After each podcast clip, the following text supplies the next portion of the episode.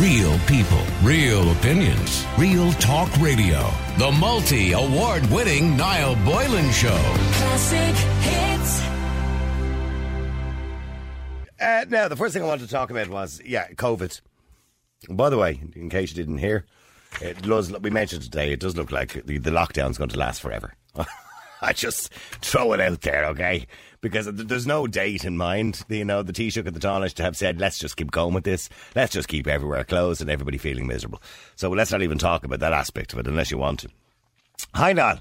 Last week, I got cold symptoms, mild cold symptoms, and decided to get a COVID test. The test came back positive, and I was telling a couple of my friends in case they needed to self-isolate. One of my friends is self-employed, and he begged me not to tell the HSE that I was a close contact. He was with me 3 days previous to the test for about an hour, and we were close, but he has no symptoms. He's an electrician and works for himself, and he's just told me that he's just started a 3-week job and he would lose over €2,000 if he didn't do it, and he can't afford to self-isolate or go on the PUP payment as he has a mortgage and a family to feed. Now, we'll reiterate, he said he has no symptoms. The HSE called, and I'll be honest, I didn't give his name, but I do feel really guilty. But if I had have, I may have lost a friend. Okay, so he says, what will I do? I feel really bad no matter what I did. Okay, so basically, as you know, if you test positive, the HSE will call you that day usually and say, listen, you got a positive test. Can you tell us anybody you've been with for more than 15 minutes, usually indoors, by the way. They're not too concerned about outdoors. More than 15 minutes in the last... It's usually the last 3 days or 4 days or whatever it is, depending on when you get your symptoms yourself, okay? So he didn't name him, and he obviously named other people that he had, you know, been in close contact with. They'll normally ask you where you've been. They'll ask you, you know, any other, where you think you might have got it. Were you wearing a mask? All those kind of things, right? So he didn't name this guy when he should have named him, technically speaking, because he had consideration for the fact that this mate is self-employed, he's an electrician, and he's just started a new 3-week job, which will get him £2,000. And obviously he works job to job because he's self-employed. Obviously works on his own maybe or something like that. I don't know his circumstances. And he said he can't afford to go on a PUP payment as he has a mortgage and a family to feed. So the guy genuinely, obviously since it's his friend, he felt bad. So he didn't tell the HSE. So the HSE said, can you tell us a list of your contacts? And he didn't mention the electrician friend, because he didn't want to get, you know, he didn't want to get him in trouble. He didn't want the HSE calling him and telling him to self-isolate for whatever reason. Now, don't get me wrong, the electrician probably could have, I mean, there's nobody going to monitor you, watch you to make sure you stay home, but maybe, you know, it might go, he's afraid it might have got out or something like that. I don't know. So, what would you do in that situation? I mean, so many thousands of people nowadays are testing positive for COVID-19. By the way, the vast majority either get mild or no symptoms at all, thankfully. Some will get a little bit sicker than others. What would you do if the HSE called you and your friend said, listen, Jesus, whatever you do, don't give my name as a close contact. I can't afford to be off work. Just can't afford it. It'll mess up everything on me. Or I'm going away on holidays next week. Or, so I don't know, anything at all. But for whatever reason, they don't want to be named as a close contact. Would you do that for your friend? Or do you think that's grossly irresponsible? Let me know what you think. The number is 087 188 0008. That's 087 188 0008. David, you're on Classic Hits. How you doing, David? Niall, how are you? Good. It's a bit of a tough one because it's between your friendship with your friend, because he is going to find out that you told, because they'll ring him. Yeah. So just before that, Niall, I was just looking at Medjugorje site there, right? And it says that Our Lady is not going to appear anymore till the virus is gone. Our Lady is not appearing in Medjugorje till the virus is gone. So God help Joe Welch. Does it really say that? Honestly, yeah, check it out there before we come on there. So Our Lady knows that... She knows, yeah, she sent a message, she's not going to appear. So God help Joe Welch, poor Joe Welch. She's probably tried someone and tricked in the book. Aisling, will you have a look for that for me? I think David is winding me up here. No, I'm not winding up, Niall. So Our Lady knows that there's a COVID-19 virus and she's not going to appear. Knows, yeah, she's not going to appear out to the virus. Is she self-isolating, is she? There's a picture with a mask on her. There is. You're a liar, David. There is not. No, Niall, honestly. Check it out. And what size are you talking about? Sorry? Where? In Medjugorje. Medjugorje. Where would you search for that? How would you find that? I just put in Medjugorje for the crocodile's bed a couple of months out there.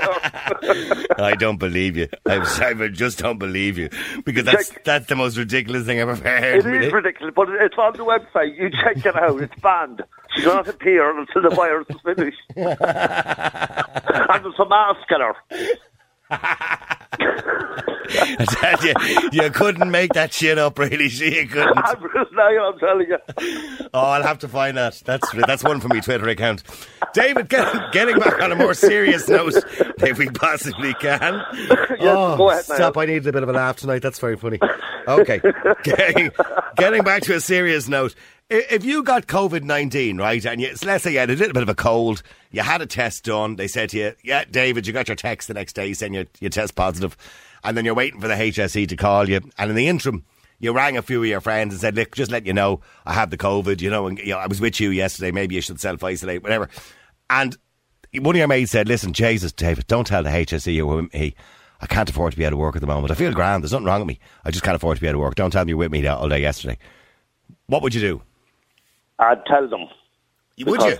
Yeah, it's a matter of, you have to think of it, it's a matter of, life or death. I know the chap's probably out of work, but he'll just have to go on at €350 a week. Mm. He's risking too much. Okay, so you have two things to look at here. Yes, you're right, in some sense. Now, maybe that might be a slight exaggeration when you say a matter of life and death. You know, the risk is quite minimal, but in saying that, you are right. But the other thing is you risk losing a friend. You risk losing a friend, but your friend might be more important to him if you told him. You could be saving your friend's life. Well, you wouldn't be saving his life because he's the one who told you not to say anything. Yeah, but look, what about it's not going to make any difference to him personally. But what about the other people who could get infected through that? From him? Yeah. If he is positive? If he is positive, will it spread then the other people to his family or kids, friends? Yeah. I drove from Longford down to County Loud today, twice this week, and no checkpoints. The checkpoints seem to be mainly in cities. They don't seem to be on the rural roads. There's none on the rural roads. No. And there's none on the motorway anymore. There was one on the M1, but that's correct. Gone as well now. Yeah, sorry to get away from that. No. They seem to have all the checkpoints now around cities to stop people moving around the cities. Yeah, correct. Yeah. Yeah, because the checkpoints were on the rural roads when you weren't allowed to leave your county, but now you're not allowed to go 5 kilometres, so they have them everywhere in the cities now. Yeah. Well, I was in Dunnes Stores today, Niall, doing a bit of shopping, right? Yeah, there was a checkpoint there just as you come out of the Estuary roundabout. Yeah, but I was in Dunnes Stores today, and I'll say where. Oh, okay. In Swords, yeah, sorry.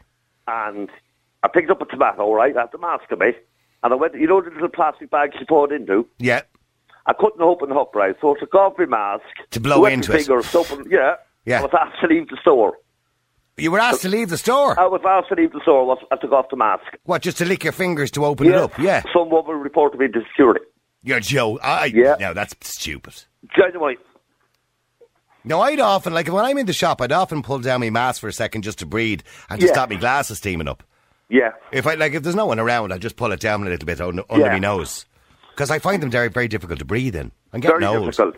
Yeah, I'm getting old. Yeah, security has to be done. Oh, well, I would have said to security, well, hold on, give me a good reason why I should leave. Yeah, well, you know I said, look, a lady's not appearing, so she might appear here. Aisling, did you find that about our lady not appearing? I think he's whining us. She's looking on the Medjugorje website and she can't find anything at all. No, it's on it, definitely on it, yeah. Well, would you do me a favour? Will you send me a link to it? I can, yeah. On WhatsApp. Send it on WhatsApp. I'm not on WhatsApp. Ah, for Jesus' sake. Send it by something. By, I don't know, pigeon or something. Send it by email. If you put in Our Lady Not Appearing in Medjugorje, it'll come up. Put in Our Lady Not Appearing in Medjugorje. All right. Stay there. Sylvia, you're on Classic Hits. How you doing, Sylvia? Hi, Niall. Our Lady's not appearing in Medjugorje until the virus is gone. Oh, come here. Our Lady is going to appear all over us over this. Because we're getting it so wrong. Sylvia, what would you do in this situation? David said, even if his best friend said, listen, don't tell the HSE you were in contact with me. I can't afford to lose some work. You'd lie for your friend, would you? Oh, my God. Absolutely. Of course I would. I've told anyone that comes to my house or anyone that I visit if anybody gets in close contact, I was not here or you are not with me. Right, don't give them my name, yeah. Yeah, it's bizarre. I mean, I had a call 2 weeks ago and people were saying to me, oh, well, would you not go and get a test? And I was like, for what?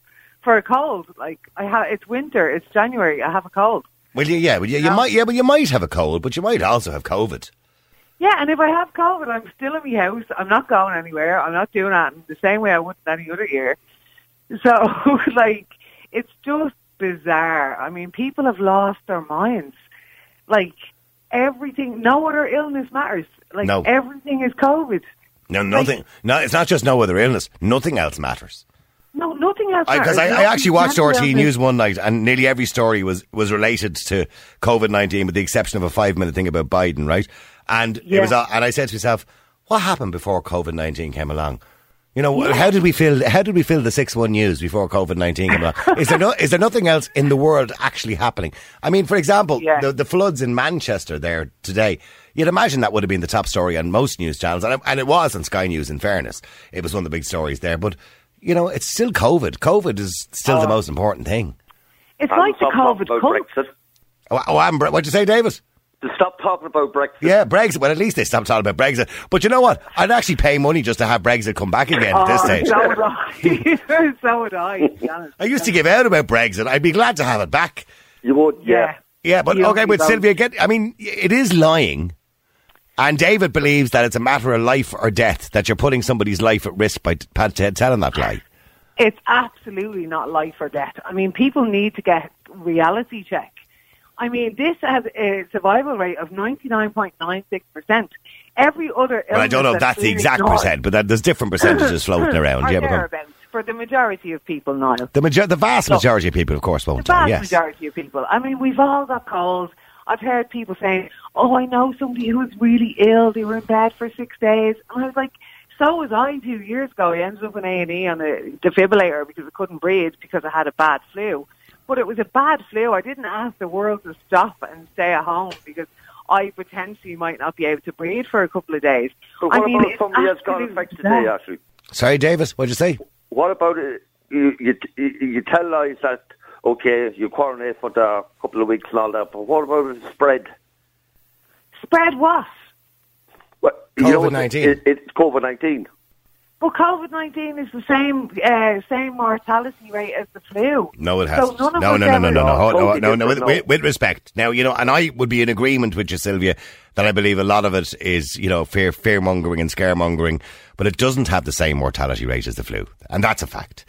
And what is the difference in percentage? Well, we had Professor John Lee on there with us last week, who, by the way, is a very logical person.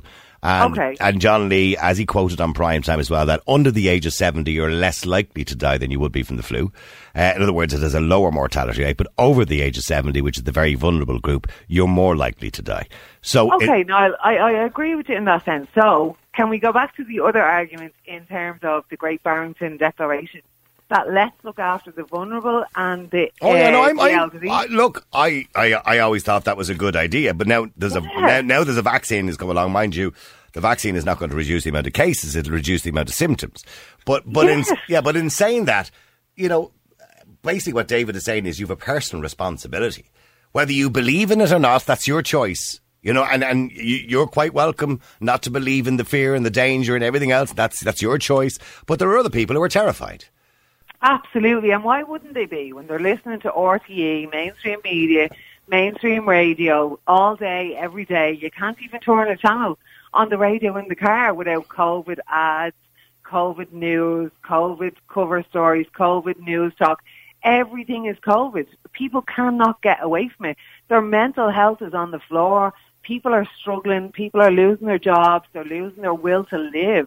I mean, people are terrified. Then you've got the other some people are losing their lives. They're losing their lives to everything else. Absolutely. Other than COVID. No. There are.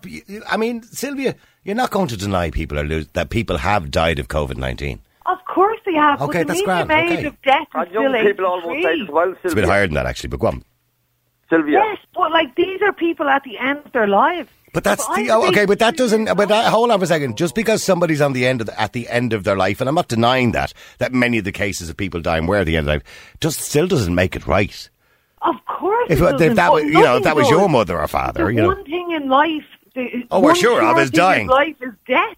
I understand that, but you'd rather not die quicker, would you? I'm assuming. Oh, my God. If I was 83 years old, Niall, I would definitely not want any of the younger generation losing decades of their lives because they wanted to spare me a few months. Sylvia, my son, 23, last March, he got it. How old is he? He was 23, is he? He was 23, Niall. Yeah, okay. Okay. And he had it. Okay. Now, he just lived with cause at the weekends, all right, but he wasn't feeling well one day, and he wasn't here, and his mother rang me then. He tested positive. Okay. But he's okay now. He's grand. But he's only 23 years old. I'm wondering what the point you're trying to make is. So your son got COVID-19. He was fine. He felt a little bit unwell, and he's fine now. What's the point you're trying to make, Kevin? Sorry, Niall. I'm trying to understand, the point you're trying to make. I don't... Yeah. In other words, everybody can get it. We're aware of that. I mean, even children can get it. Mind you, children tend not to have symptoms. And even at 23, it's unlikely they will have symptoms. That if they are, they're quite mild. But I'm trying to understand the point you're trying to make. Everybody, we all get ill at some point in our lives. Of course. But the average person, David, gets the flu twice in a lifetime and gets colds probably every year. So I don't know the point you're trying to make, David. Well, the point I'm trying to make, you'll have to protect the people. Like, you can't go around and say, if you have the virus, you have to tell the people you have it. Do you tell everybody that you have a cold? No, you don't. You say about well, you would. You say you do. You do tend to. I mean, when before COVID came along, when you had the flu, your man. Yeah, well, exactly. Yeah, most men would. I mean, when you go back before COVID, if you had, you'd always tell people. You'd ring them and say, "Jays, I'm dying with a dose," you know. Right. You tell the people that needed to know, Niall. You wouldn't tell the world. If you had the flu before, if you walked in the rope up, I had the flu. I said, have a whiskey or something, Yeah, a hot toddy. You're not going to walk into a shop and say, yeah, after COVID-19. People are on a mile.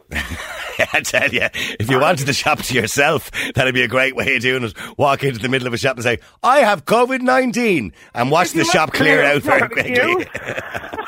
Sorry, I don't mean that. I shouldn't make a joke about that, but that's probably what would happen. Okay, somebody says, no, I can't believe Sylvia. She's clearly one of these deniers. Well, she didn't deny COVID-19 exists. No, I didn't. No, and I don't think she did. I just don't believe that she's as worried about it as many other people might be. She doesn't seem to be worried about it. You seem to be very relaxed today and see about it. I've had it. I had it back last March, and I was in bed for 9 days. But I'm 44 years old, and I am well able to fight off the flu, like I did a few years ago when I was in bed for 9 days with the flu and ended up in A&E. So it's no worse. So if you got in your experience, yes. If you got it again, do you reckon you'd fight it off for the second time? Of course. Come here. The chance of getting reinfected a second time. With the greatest respect, David, she's probably not going to get it a second time. Well, that's true, yeah. Yeah, because according to the scientists, it's unlikely, very rare that you would get it a second time. And even if you did, she's already had bad symptoms already, as she explained, so it's unlikely she would get them again. But it's you only saying that because she got it, and she won't get it again. So you're thinking she's saying it because she's invincible or something like that? Well, she got it and she won't get it again, so she basically doesn't care about who gets it. I do care, of course I care. Well, you don't sound everybody. Everybody's life matters. But what about the people that are committing suicide? What about the mental health issues? What about the children with disabilities who are struggling at home, trying to teach classes? I mean, my child is autistic. And I'm not going into the vaccine thing because I'm not going to be called. No, please, don't. Not tonight. I won't. But at the end of the day, I do have a child with autism. He's struggling at home with this. People are calling it homeschooling. It's not homeschooling. We are forced to try and teach our children at home. It's not a choice. Homeschooling is the choice, but foreschooling is not. And then you're getting teachers who are cancelling classes. They're not doing PE. They're not doing SPE. They're not doing home economics.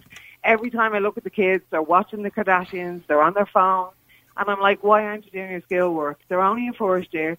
Why aren't you doing your school? Oh, the teacher cancelled the class today. Oh, there was no online classes today. And I'm like, so you've done about 40 minutes work for a 6-hour day. And you watch the Kardashians for the rest of the day. And they're watching the Kardashians. I'm absolutely appalled. I'm like, turn that off. What is it teaching the kids? And then a science teacher the other day said to, somebody was listening to their child's science teacher online who said, Red Bull was good for you. I mean, what are they teaching the children in school when they are? Who said Red Bull was good for you? One of the science teachers, somebody online posted up and said she listened to her child's science lesson online and the teacher said Red Bull was good for you? Yeah. Okay. I mean, that would worry me now, in fairness, if you have a science teacher telling you that. Don't get me wrong, I drink Red Bull, but I know it's not good for you. Oh, well, it's okay, well, not good for you. No. Would you have no problem sending your kids back to school, Sylvia, would you? I'd have too much of it is not good for you, we probably argue. My children. Okay, we're going into a million topics here. Let me get back to what we're talking about. So, Sylvia, you wouldn't be... If your mate said, don't tell the HSE, you wouldn't be telling them. Right, stay there for a second. Dermot, you're on Classic Hits. How you doing, Dermot? Well, good evening, how are you? Hope you're good. I hope you're not going to Medjugorje to see our lady. According to David, she's gone until the COVID goes away. I'm going to tell you, I was tested positive yesterday. All right, okay. How do you feel? Brutal, absolutely brutal. I have been just a week. Last Thursday, I started to feel a bit unwell, sort of pain behind the eyes, headaches. And by Friday and to Saturday, it took over the whole body, and by sweet Jesus Christ, I have never experienced pain. And when you say pain, okay, can you just describe? Is it like a very bad flu? A very, very bad flu. Aches and pains. I mean, bone-chillingly fucking aches and pains from head to toe, and it never lets up. Never lets up. And it's like a flu poisoning. You get waves, and then it sort of eases a bit, and then it comes back again. And what are you dosing yourself with paracetamol? Not really. Not to any great extent. The GP said there's no point. There is no cure for it. But the paracetamol can ease pain. Well, it can to a certain extent. Yeah. But I was right through the weekend, and I said to myself, I'll just hold on there as long as I can and see if... Well, thankfully, you're probably through the worst of it anyway. Yeah. I was down on Tuesday, and 24 hours later, I got a text to say, yeah, you've got it. And 5 minutes after... The HSE called you? Yeah, about 2 minutes after the text arrived, the phone call arrived, and it was a nice lady on the other end, and she went through everything. And, I mean, she didn't have to tell me anything I don't already know. So she asked you where you'd been, what shops you'd been to, everything, and close contacts. Okay, so when you got to your close contacts... It didn't really affect me to any great extent because I haven't been... Because my symptoms started last Thursday, I haven't seen anybody in over a week. Right, okay, because you're isolated anyway. Right. Pretty much isolated anyway, because I've been in bed. And what is the rule? Anybody for more than 15 minutes in the last 72 hours, is that it? Pretty much. Yeah, okay. So, and you hadn't really, so you hadn't been working or you hadn't been out. I hadn't been. Okay, but if let's say you were, and let's say you were working, doing a bit of DIY in a mate's house, right? Helping him out, put a carpet down or something like that, okay? Yeah. And let's say the HSE didn't ring you immediately, as is the case with this chap. And you were ringing around your friends saying, listen, just letting you know, I tested positive. Yeah. You know, the HSE might contact you. And your mate said, Jays, whatever you do, don't tell the HSE that you're with me. I'm working this week. I'm on a new contract this week. I'm an electrician. I'm self-employed. I lose a bomb. Like, I can't afford to be out of work. I've got a wife. No. My kids, mortgage. No. Please don't tell them, Jeremy. Come on, I've known you for years, man. If this was all, I've been banging on about it all this year, sort of poo-pooing it, and maybe it's not as bad this, that and the other. But let me tell you, having got it, I would tell you I would not be lying to the HSE now. My whole view on the HSE, NEPID and the whole lot. They're not playing games. This is not a fucking game. This is very fucking serious illness, you know. Why, just because you felt unwell for a while? All of a sudden your whole view has changed. Yeah, because I'm feeling unwell, yeah, absolutely. So, you know, living can I ask you a question? And I'm not playing it down. I don't want anyone to think I'm playing it down. Have you ever had a flu before in your life? Of course. Okay. Over the years. All right, okay. So, and I had 2 years ago, I ended up lying in my doctor's office with him threatening to call an ambulance if my temperature hadn't gone down below 39 in the next 5 minutes. Yeah. So that's how bad I was. I was off work for a week here, people might remember. Helena got it the week after me. I think Mike got it the week after her, and he was off for a week. It was a really bad dose of the flu. I ended up with pneumonia. I had to go to A&E and get x-rays done. It was the worst I've ever felt in my life, right? Absolutely. But it didn't change my view on the flu and pneumonia. I knew they existed. So the point I'm trying to make is, why has that changed your view? Surely you felt unwell before in your life. I have. I've never felt... Well, to start with, I don't have a temperature. So the temperature thing is incredible because... temperature is probably the worst part of any virus, by the way. Yeah, exactly. But you don't have to have a temperature. You don't have to. And my temperature is perfect. And yes, I have a head that's absolutely fucking pounding off me. I have aches and pains, which is normally the result of having a high temperature. So with no high temperature...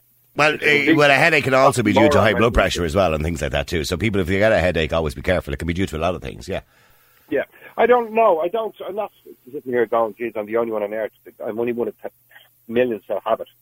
Some have it very mild, and that's fantastic. Some have it a hell of a lot worse than me, and that's unfortunate. Yeah, and I am sorry, and I hope you do recover, and I genuinely do hope you recover. And I know, if we look at the figures there tonight again, you know what I mean? There's a lot of people become very ill from it, and there's a lot of people, unfortunately, have died from it. There's no doubt about that. And many people who had very serious underlying conditions, it basically put them over the edge and killed them. There is no doubt about that. But people will argue with me and they'll say, Niall, people who are very serious underlying conditions can be put over the edge by flu or pneumonia, by colds, by whatever. And I understand that argument too. But, thankfully, it's not as dangerous as we originally thought back in March, but it is still dangerous.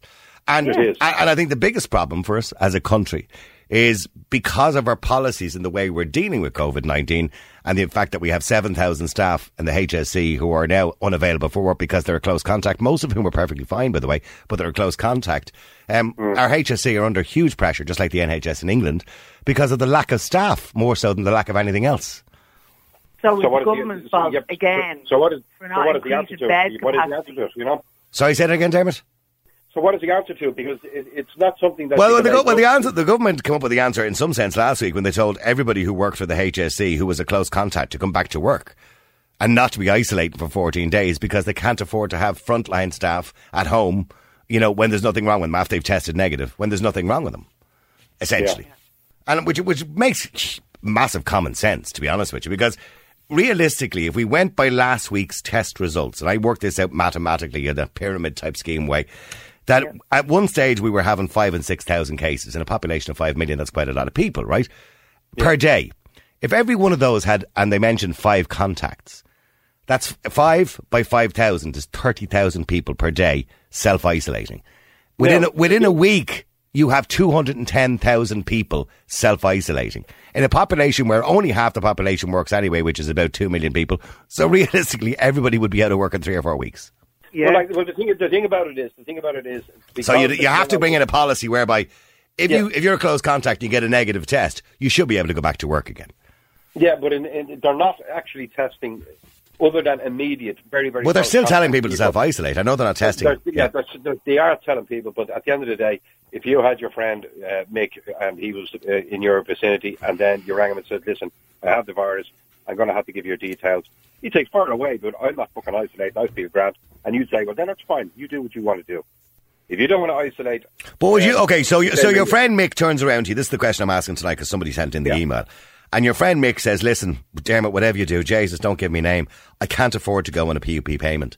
On a state payment because I have a big job coming up. I'm an electrician. I'm self-employed. I'm the only wage coming into the house. We've paid a mortgage. I have to feed the kids. Don't do this to me, man. You're still going to ring. You're still going to tell them. Don't do it. No, I'm only asking. Are you still going to do it? I think, to be honest with you, I'd sort of think I would, well, no. Okay, a lot of people say that's the responsible thing to do. Yeah. And Sylvia, I'm looking at some of the text coming in. Sylvia sounds extremely irresponsible if she wouldn't give the names of close contacts to the HSE. What a dickhead thing to do. That's mad, isn't it? Well, I'm just telling you what they're saying about you. Oh, come here. Say what they like. I actually don't care. I don't live my life by what other people think of me, and it makes me a happier person. And I've lived my life as I have always done. I look after my children. I look after my house. I look after my job. I look after my friends. We've all been safe. I have parents who have underlying health conditions. I wouldn't do anything to put their lives in danger. So if I thought this was a killer virus, I wouldn't go anywhere. I would. When you say if I thought this was a killer virus, all viruses are killer virus, and this, just like any other virus, does kill people, Sylvia. Of course it does. Yeah, and I'm not denying that it doesn't. I'm really not. But at the end of the day, we've all lived with viruses our whole life. We have a immune system for a reason. And if we all look after, and that's fair enough. If we're, that's fair enough. If we're good, healthy people, generally speaking, the stats will show us that generally speaking, healthy people under the age of 70 years of age are at a very little risk. Now we could get quite ill, but we're at very little risk of dying. And I get that. But generally speaking, if you're over the age of 70, your immune system generally is shot. Once you go over 70, if I could ask Niall, yes. Okay. Well, I can only listen to one person at a time. Sorry, Jeremy. Yeah, go ahead. Yeah, if I can ask the lady there. So basically, you sit down now and you look at the Neffet guys, you look at Hula and all the boys, and they are there, and they were on tonight, and they were talking about compliance. And George Lee from RTE brought that very point up that people, it sounds like this woman all the way, people are pissed off, they're fed up, they're tired of listening to the same rhetoric every single week. They are tired of it. They are tired of it. And Holohan, in fairness, who says he knows that. Yeah, well, that's why people have become complacent. That's why the lockdown this time is not like last March. The streets aren't deserted because people at this stage, look, it's only human nature. We're human beings. We do need, human contact because there's lots of studies to prove that and show that as human beings, it's quite natural for us to want to be with each other. So after a year of doing this, people are pissed off at it, Dermot. And that's understandable. As am I.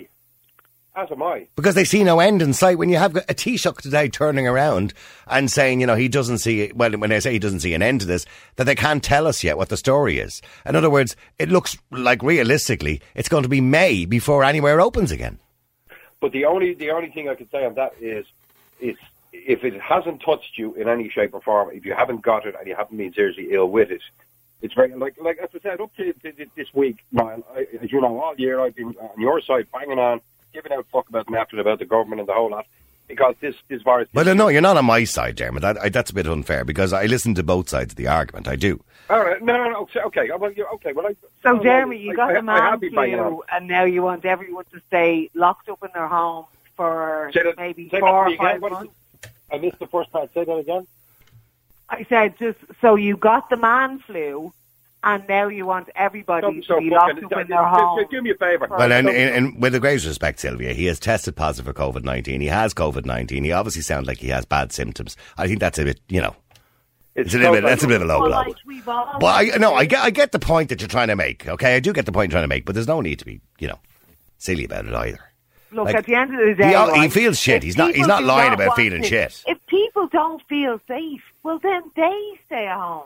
Don't expect the whole country to stay imprisoned in their own homes. And I would agree with you if we were doing enough to protect the vulnerable people of the country. But stay there for a second because I do want to go to Aidan if I can.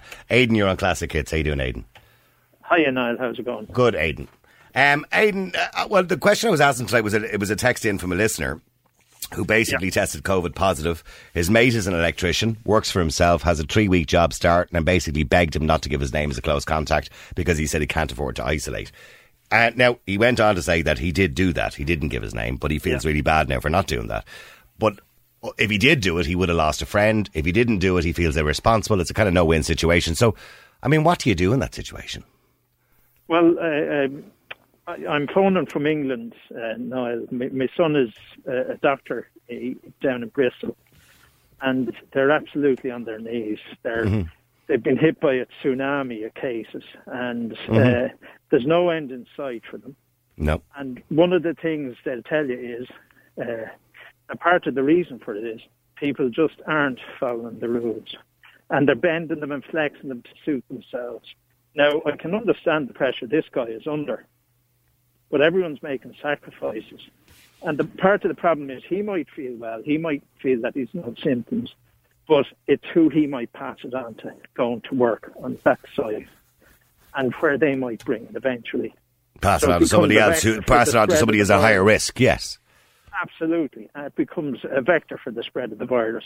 And the other issue, that lady who said she recovered from it and seems to think that it's just like a man flu, is this virus is mutating. And with respect, Aidan, all viruses mutate. Yeah, but none of them are as infectious and dangerous as this. And certainly haven't been since 1918 when they had the Spanish flu. So you can't compare it to the standard influenza that we've seen for the last 20 years since after the last SARS epidemic. So there's no doubt that unfortunately we've been hit by a virus that seems to spread very quickly, and seems to target. Unfortunately, unlike, say, influenza, which targets everybody, even the young as well, by the way, this particular virus seems to target the very vulnerable people, particularly those vulnerable age groups. Now, thankfully, the data shows us clearly, though, for those under the age of 65, the risk is a lot lower, although you can get quite sick, quite ill. But for those over the age of 70, the virus can be quite dangerous, particularly if they have any underlying symptoms. And we've seen that from the care homes, the residential homes and all the other places where people sadly have passed away. Most of the people have passed away. And then the other problem we have is because of our policies around this particular virus, we have so many people missing in action, so to speak, from the HSE and the NHS, as your son is in the NHS, is that the few staff that are left are struggling to deal with people in ICU, are struggling to deal with people who are hospitalised. Because realistically, when we look at the Irish situation and we look at the data from this year and last year, we've more or less the same amount of people in hospital this year as we had last year. The difference is we don't have the same bed capacity and we don't have the same staff because so many staff now are self-isolating. So it's a catch-22. We're in a really difficult place at the moment. Well, yeah, and I suppose one of the things, and I understand that lady's frustration with the guidelines, that particularly around the schools, and that was another conversation you had on the radio this morning about the teachers, or was that yesterday morning, It's terrible that the kids are losing out in their education, but in fairness to the government, they're trying to bring in guidelines to control the virus as much as possible, to give them a chance to get the vaccine out. And I get that, and I do get that, but we have to be very cautious that the cure is not worse than the virus. In other words, that more people's lives aren't affected. But one of the controls for it is that if someone's been in contact with someone who's tested positive, is they isolate. And the countries in Asia who successfully kept the numbers down had a very strict test, trace, and isolation regime. I would agree with that. Testing is quite important. For us to control where we believe it's coming from and where we believe mostly has been affected by it and where we think the cases are coming from, etc., etc. And unfortunately, we made a mess of the testing and tracing at the very start, but we seem to have got a little bit on top of it now.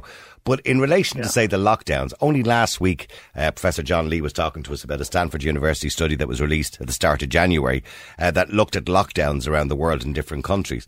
And the evidence from what they said in this published paper clearly suggested that lockdowns don't seem to be effective in controlling the amount of cases. Absolutely, but we're not talking about a lockdown here.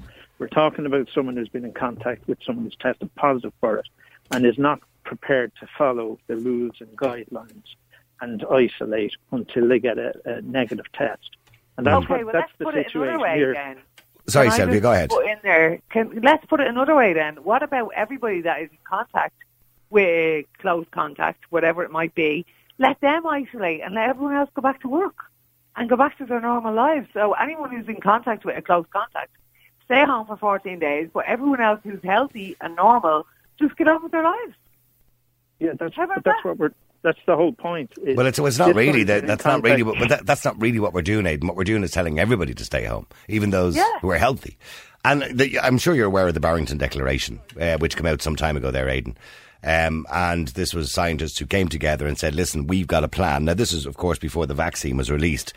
And I don't know whether the vaccine is going to make a huge difference because the vaccine in itself doesn't stop the infection. It only stops the more serious symptoms, which is a great help, of course, to those who are in vulnerable categories. Yeah.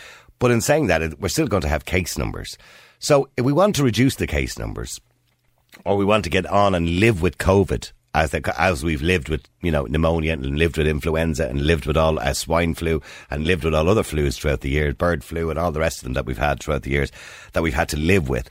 And this is another one. Surely we should be looking at some sort of other solution because even Professor Luke O'Neill, who a lot of people like and some other people dislike, said it's better to get the virus than get the vaccine. Provided, of course, you don't have any serious symptoms or end up dead from it. But it is better to get the virus because you have your own personal, you have your own immunity to it then. And, herd immunity has worked for mankind since the dawn of time. And the Barrington Declaration, what it proposes is that young people are at very little risk of COVID-19. We've established that. We know that. Nobody's going to disagree with that. And that we need to focus all our attention on protecting those who are vulnerable. So those who have serious underlying conditions and those who are over the age of 70, for example. And by doing that, we could allow everybody else to get back to what they do and protect people, spend all our resources, all our money, all our tracking and tracing on protecting those that are over 70. Like testing, antigen testing every staff member going into a care home or into a hospital, for example, where the majority of spread, by the way, is actually in hospitals and care homes. So, you know, we could spend all our resources dealing with that instead of dealing with everybody else who's perfectly healthy. That's what their proposal is. Yeah. Well, I mean, for a start, like the herd immunity, they tried that in Sweden and it didn't work too well for them. Well, there's numerous arguments about the Swedish model, you know. Yeah, but the other issue is that they've already shown that the antibodies after the virus only last for up to 6 months. Well, according to Luke O'Neill again now, the latest study shows the antibodies, or you may be immune for up to 20 years. Yeah, well, Luke O'Neill would be probably in a minority there. I don't think so. That's the study he was quoting. He said that although you may not have antibodies after 3 months, that your body then what your body does is antibodies tend to shed after about 3 or 4 months. That's why the HSE will tell you 3 months. But after that particular time, I believe your T cells carry those messengers or whatever they are that create the antibodies. So the next time you're hit with the virus, it automatically creates the antibodies again. So that lasts for about 20 years. So they do predict that there's a large percentage of the population. Now, though different scientists have different guesses on this, somewhere between 20 and 40% of the population will never get COVID-19 because they have what they call automatic T-cell immunity. Yeah. Yeah. So the point he was making, this idea that you might get it again, it's quite rare, extremely rare. Right. Okay. But the government, the democratically elected government, have decided to go one way. And they've introduced a series of rules and guidelines. Mm-hmm. And what the original conversation was about is... Oh, but the guy with the message, yeah. Specifically decide that he doesn't want to follow that. And he is effectively endangering other people by that action. Okay, so you believe his actions by not saying that his friend was a close contact is irresponsible? Well, I'd say his friend shouldn't have asked him really in the first place. Mm-hmm. Well, his friend has put him in a position, really, didn't he? Yeah, he's not much of a friend because he's asking him to lie and break the law. I ask my friend every day of the week. Sorry, Sylvia? I said I would ask my friend every day of the week if it was a choice between feeding my family or telling the HSE that I was a close contact. It would be no contest. I would be feeding my family. End of story. So you'd be asking your friends to lie and break the law. Of course, 100%. And if they're my friends, they're going to protect me. So in other words, if you were my friend, Sylvia, and I was with you yesterday, yeah, and the HSE rang me because I tested COVID positive and said, who were you with? You'd want me not to say that I was with you. Oh, if you said you were with me, I'd disown you as a friend. I'd just deny it. I'd say, no, you weren't with me. No. Okay, well, let's stay there a second. Let me just bring in Emma. Emma, you're on Classic Hits. How you doing, Emma? Hi. How are you? I'm good, Emma. I'm good. What would you want to, in relation to this particular email which we got in, or the text you said that we got in, do you think it's irresponsible not to name yourself as close contact? I think it's completely selfish, to be honest. Mm-hmm. It is so selfish because I am a healthcare worker and I live at home with another healthcare worker. So if I don't mention that I was in contact with a healthcare worker, they have a chance of bringing a virus into another hospital. They have a chance of passing on to someone else. And you don't know who they're living at home with. Being someone who's very sick, who's an elderly person, you just don't know. And there's no harm. You're just giving a name and a contact number, and they're just notifying them that they were in close contact. It's not like you're giving any... You're not giving it to the police or anything like that, yeah. Yeah, you're not. Like, as in... So the point you're making is, look, the point you're making is, even if he did give his mate's contact, the HSE will ring his mate and say, listen, you need to self-isolate, your mate has it. But if you really want to be an idiot about it, you don't have to follow the guidelines. Yeah, if you want to be an idiot, if you want to be selfish, then you do that. But, like, I think it's completely wrong. And the fact that they're reminding people, I know it's everywhere, but the reason why it's everywhere is because it's to remind people of this. Because sometimes people forget, and that's understandable when there's so much stress. And that's completely understandable, but it's just a gentle reminder on TV, on radio, on a poster. It's just to remind people that we're still going through a pandemic. And what would you say to Sylvia, who said, and I asked her the same question there a minute ago, that she would disown any friend who named her? Well, then she's not a true friend, because a true friend would do that. They would protect people around them, protect their friends' families. Because if you don't tell your friend you have them, if you don't tell your friend that you have it. They could potentially have it. They could bring it home to someone. Then they're getting someone a chance of getting seriously ill. I know that because I had COVID. I tested positive the 4th of January, so I only recently had it. And I gave them all my who I was close contact with, and there was no harm in that. And how, by the way, how did you feel when you had COVID-19? Were you okay? I'm 21, Neil. Okay, so you had very little symptoms, yeah. Okay. No, I actually didn't. I was very sick. I couldn't move from my bed. I had severe back pain, leg cramps. The only symptom I potentially didn't have was conjunctivitis. I had no sense of smell, taste, cough, sore throat, headache. And how are you? I actually struggled to breathe. And how are you feeling now? I'm fine. I'm back to work now, but I am very tired, and my back is still sore, and my muscles are. Yeah, I imagine it could take a lot out of you, you know. But Sylvia, Emma, the point Emma's making is that you're not the one working on the front line. You're not dealing with this every single day of the week. You know, you're not a very good friend. If that's the kind of thing, if you would disown somebody for naming them. Look, at the end of the day, we have a 99.96% survival rate. You've gave me a different percentage there, by the way, than the last percentage you gave me, but however. No, I gave the same. I'm not disagreeing with you, Sylvia, that it has a very low mortality rate. Okay, but different scientists and different countries give different mortality rates, so we're not going to focus on one. But it is very high, I understand. Okay, what I'm trying to say is, back in March, when I originally contracted COVID-19, I was tested positive, and it was like, yes, I did have the virus. I was in bed for about 5 days, and I did have loss of taste and smell. I did have all the symptoms. And yes, I stayed at home. I self-isolated for 14 days.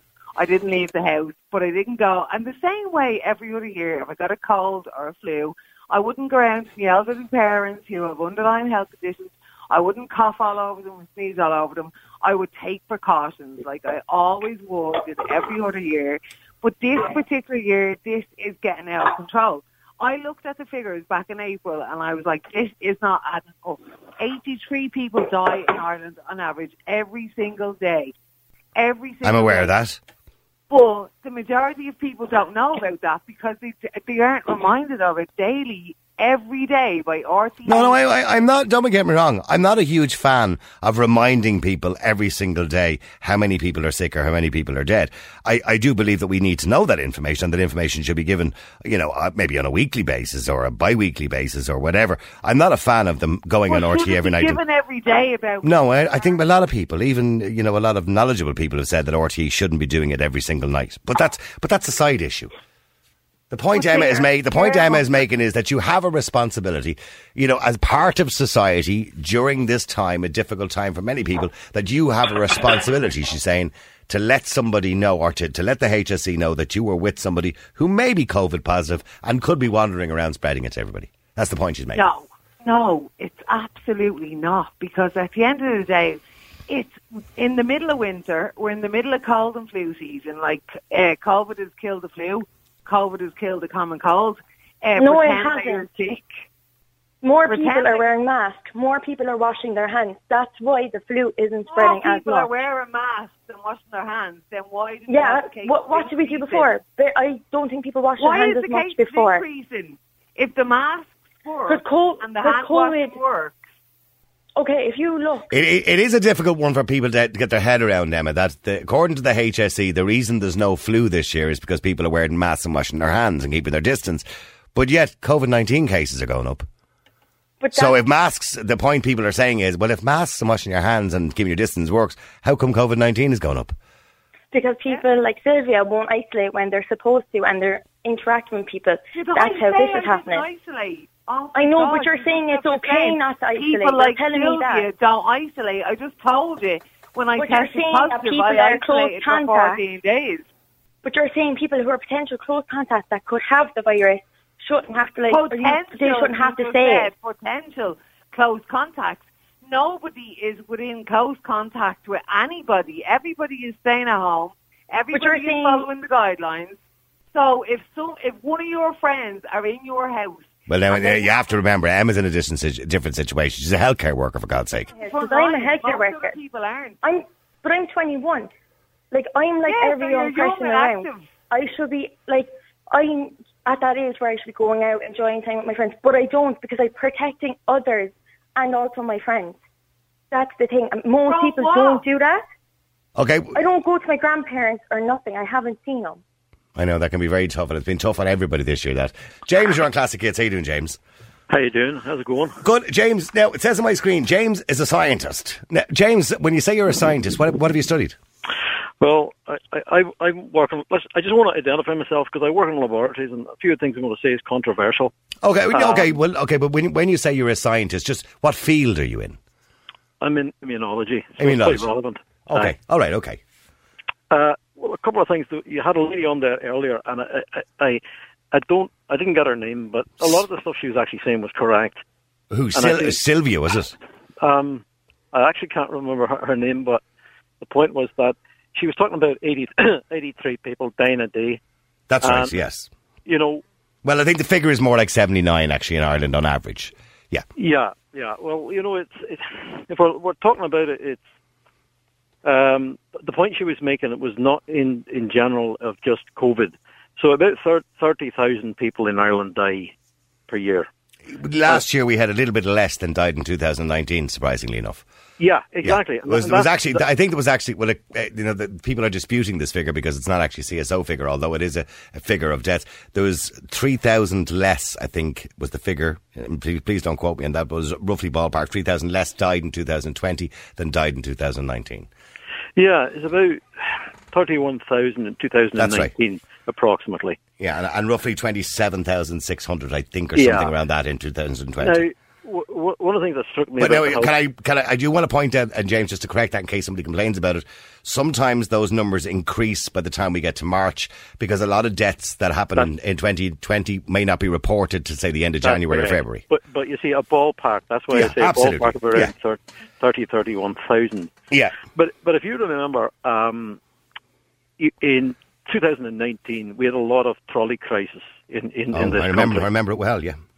And every representative from the nursing organisations was talking about all the trolley crises right around the country. I remember Leo Radka was on with us last year, telling he wanted all nursing staff not to take any holidays at Christmas because they were so overwhelmed. Yeah, exactly. Now, at the moment, isn't it strange we don't actually have a trolley crisis?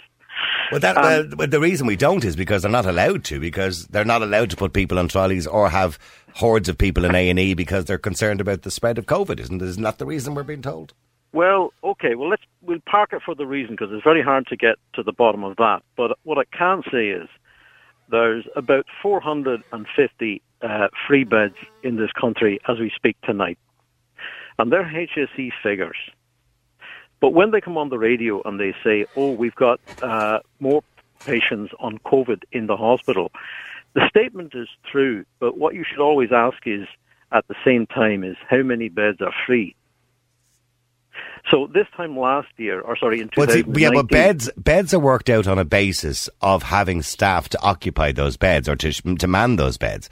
And it's all well and good having 450 spare beds, but if you've no staff to man them, they don't really count. And that's the problem, James, isn't it? Because you've at one day last week, you'd 7,000 HSE staff unavailable for work.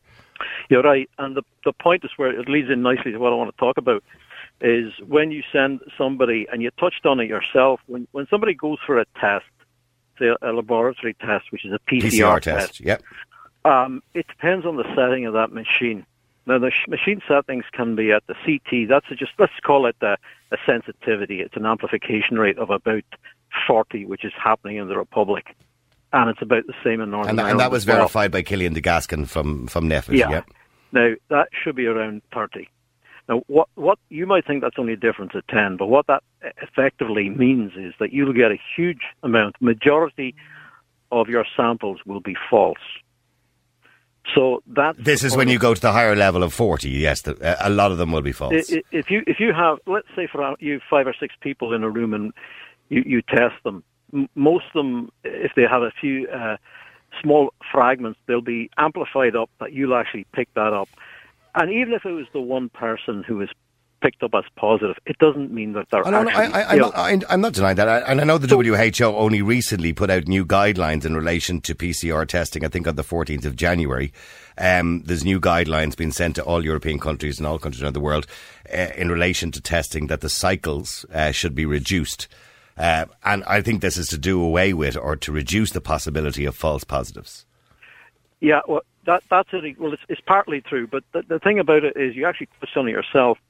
When you set the level up so high and one person tests positive and they go back to a house and they say to their friends, they're all close contacts, they all say, oh, I'm a close contact, I have to isolate. And if you work in an essential service, you have to come out of the system. So essentially, you have a lot of health workers who are quite healthy, but they're out of the system because it's a sort of a knock-on effect. Absolutely. Because the sensitivity was turned up. It's a domino effect, absolutely. It's a domino effect. So you've got to come back to the basics and you say to yourself, look at the figures, how many people. The fatality rate from the disease in Ireland is 1.53%. That's what it is. Now, when you say that's the fatality rate or the infection, is that the infection fatality ratio? So when you say, is that based on the amount of people who test positive or based on what they predict is the amount of people who have had COVID-19? Okay, that's the actual figure that the HSE put out every night, the total number. Okay, so that's okay. Well, then that's technically inaccurate because, as we know, I'm not too sure how many positive cases we've had in Ireland. Aisling might look it up for me really quickly, how many positive cases we've had in Ireland, but I think it's probably somewhere over 120,000 positive cases. 179. 179, okay, all right. Yeah. So they're basing that on 2,000, whatever it is, people dying versus 179,000 cases. Okay, exactly. But realistically, we know there's more than 179,000 people have had COVID-19. You're spot on. Because we don't test everybody. Yeah, but the point... Yeah, exactly. Well, so that brings the fatality ratio down, realistically, doesn't it? Exactly. And this is why it's not as dangerous. Now, I just want to, make the point on this, is that this is essentially an older person's disease, okay, where it affects... Well, yeah, I would agree with you in some sense, but you can't deny, James, that, well, similar to other viruses, younger people, when I say younger, those, over the age of, say, 30 or so, certainly under the age of 30, it doesn't seem to have affected too many people, thankfully, apart from being quite ill sometimes. But over the age of 30 or 40 years of age, we are seeing people dying. To suggest that they aren't would be wrong. Yeah, well, you ask yourself the question, would you see people dying before 2019? I mean, yes. Many patients who are diabetic, who have respiratory conditions, overweight is a seriously big problem. Absolutely. These people are vulnerable. But if you actually look at the actual median age of people who've died, it's about 82. Mm-hmm. 82 years of age. So you've got to ask yourself, out of the 2,700 people who died in this country since it began, okay, 85% of those have an underlying condition and their median age is 82. So you've got to say to yourself, the majority, more than half of them, I think it's about close to 60%, died in nursing homes. Many of these people were feeble, infirm, and very poor quality of life, and they were quite vulnerable. And, they have a lot of heart failure, a lot of respiratory issues. And it's well and good as saying that. And I do want to say, I obviously have to, because there's a lot of people listening who may have lost, a mother or father or whatever, brother, sister, whatever, in a nursing home. That some of those people may have lived a little bit longer if they didn't have COVID-19. My own granny is 94 back in Scotland, and I'm very acutely aware of, age and all of that. But the point I'm trying to make is you got to look at the average age that somebody lives. No, and I get that, and I do understand that. But I know there was a whole argument on Piers Morgan the other day about the value of life, and I do agree with the former Chief Justice when I say that I don't believe morally we can put a value on life, but I do believe that someone's quality of life versus the quality of life of somebody who's 20 when it comes to medical intervention has to be taken into consideration, and I get that. But what about when you talk about the elderly? What about young people who've said that they've got what is being now classed as long COVID?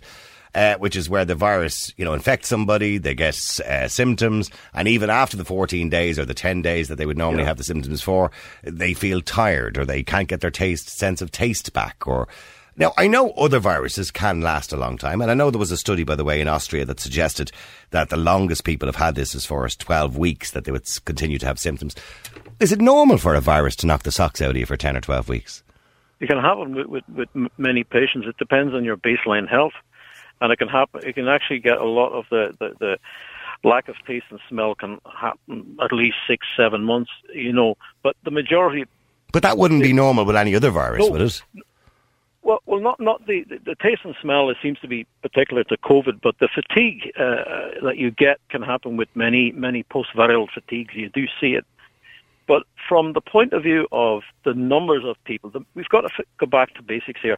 The majority of people bounce back from this, and they mightn't even know they have it. So we look at that. But getting back to the numbers, 2,700 who've actually died. If you separate, the question to ask the government is, how many people in ICU have had no underlying conditions? And based on the CDC figures from the States, we're talking about 6%. Okay, so, but that still doesn't mean, when you say that 6% of people didn't have an underlying condition, in other words, they were perfectly healthy people, they got COVID, ended up in ICU and died, right? Okay, and this is the where they talk about the wording, died with or from COVID-19. Absolutely. Okay, okay, and I accept that was the turning point in their life, was COVID-19. But in saying that, those people, say somebody, an underlying condition could be diabetes, for example, right?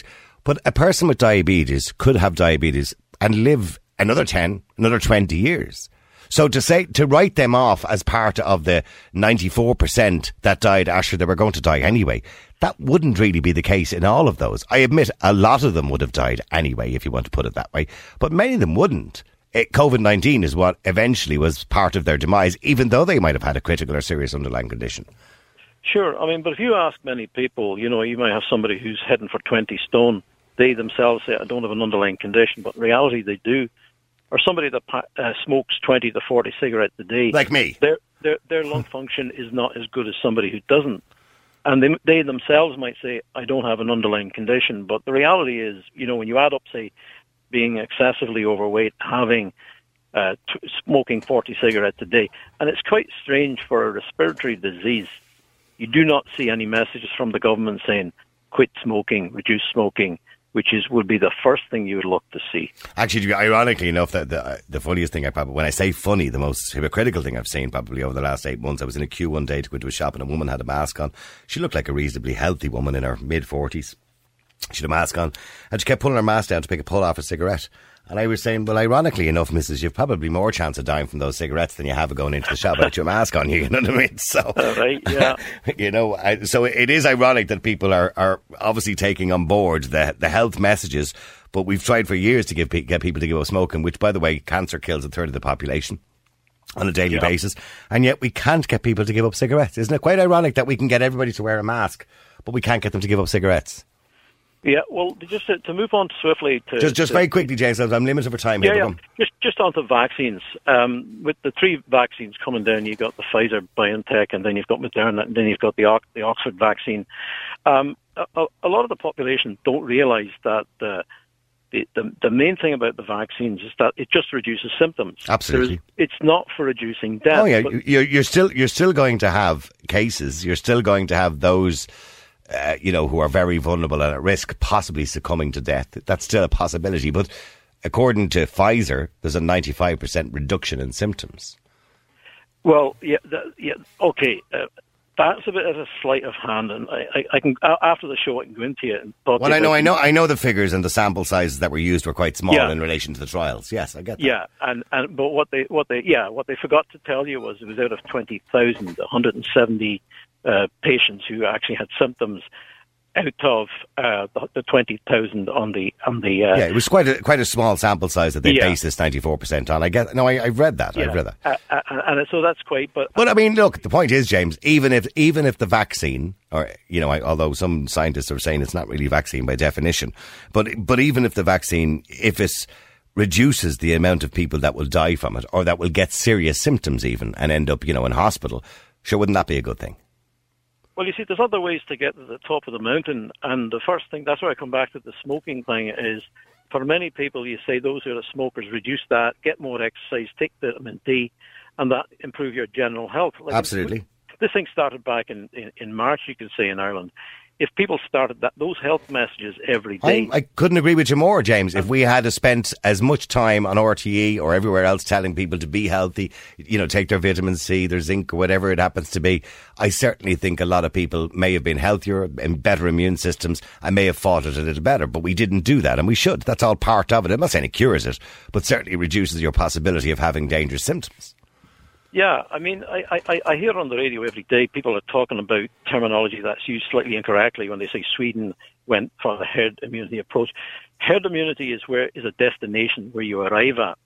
What Sweden was hammered for in the initial days was the high early death that they had in the nursing home. Quite similar to here in the, not in the numbers, but in the fact that a lot of people died there. But what's a very interesting observation from Sweden is that you look at the numbers dead in Sweden now. It's around 10,000, okay, for a population of 10 million. But they didn't have any hard lockdowns and they didn't have the mask mandates. But compared to other countries in Europe of similar size and who have about 10 million people, they're actually doing better. Countries that have had harsh lockdowns. Yeah, like not compared to all of them, but compared to some, yes, they have. Well, see, once you show that there's no major difference whether you have a lockdown... Well, I could give you the same comparison. People were only comparing the other day on television, actually, I watched it on TV. They were comparing California to Florida, which essentially states in America are like different countries. As you know, Florida doesn't have lockdowns, or they don't have mandates, whereas California does have very strict mandates and lockdowns, and California has much higher cases and much higher death rate. I don't disagree. That's right. And so I know there was a paper published by Stanford University going back on, I think it was the 4th of January. And I know Dr. John Lee, when he was on with us last week, spoke about this paper, saying that according to this particular published paper, and I'm sure there's many that disagree with it, that lockdowns don't make a difference. But you know, scientists disagree with each other, James, on this all the time. Every scientist I listen to has a different view. But you just go on the figures and you look at Belgium, the home of where the EU is in Brussels. They have the worst record in Europe. Far worse than Sweden. They've had quite strong lockdowns. Czech Republic have had 3 lockdowns, far worse than Sweden. And more deaths. Yeah, per head of population. But people don't know, not just per head of population. You actually look at the impact on the indirect COVID deaths when you have the deferred operation. Sweden hasn't closed its health service the way other countries have. And you have people committing suicides, as that lady said. You have situations where cardiac operations are deferred. No, I agree with all of that. And I do believe that the long-term damage to society and the unquantifiable deaths in the next 10 to 15 years related to non-COVID illness, I think is going to devastate us. And I think the cure will be worse than the disease. And I couldn't agree with you more in relation to that. James, I've run out of time. I do apologise, all right? And thank you very much indeed for coming on. I appreciate it, all right? Real people, real opinions, real talk radio. The multi-award-winning Niall Boylan Show. Classic Hits.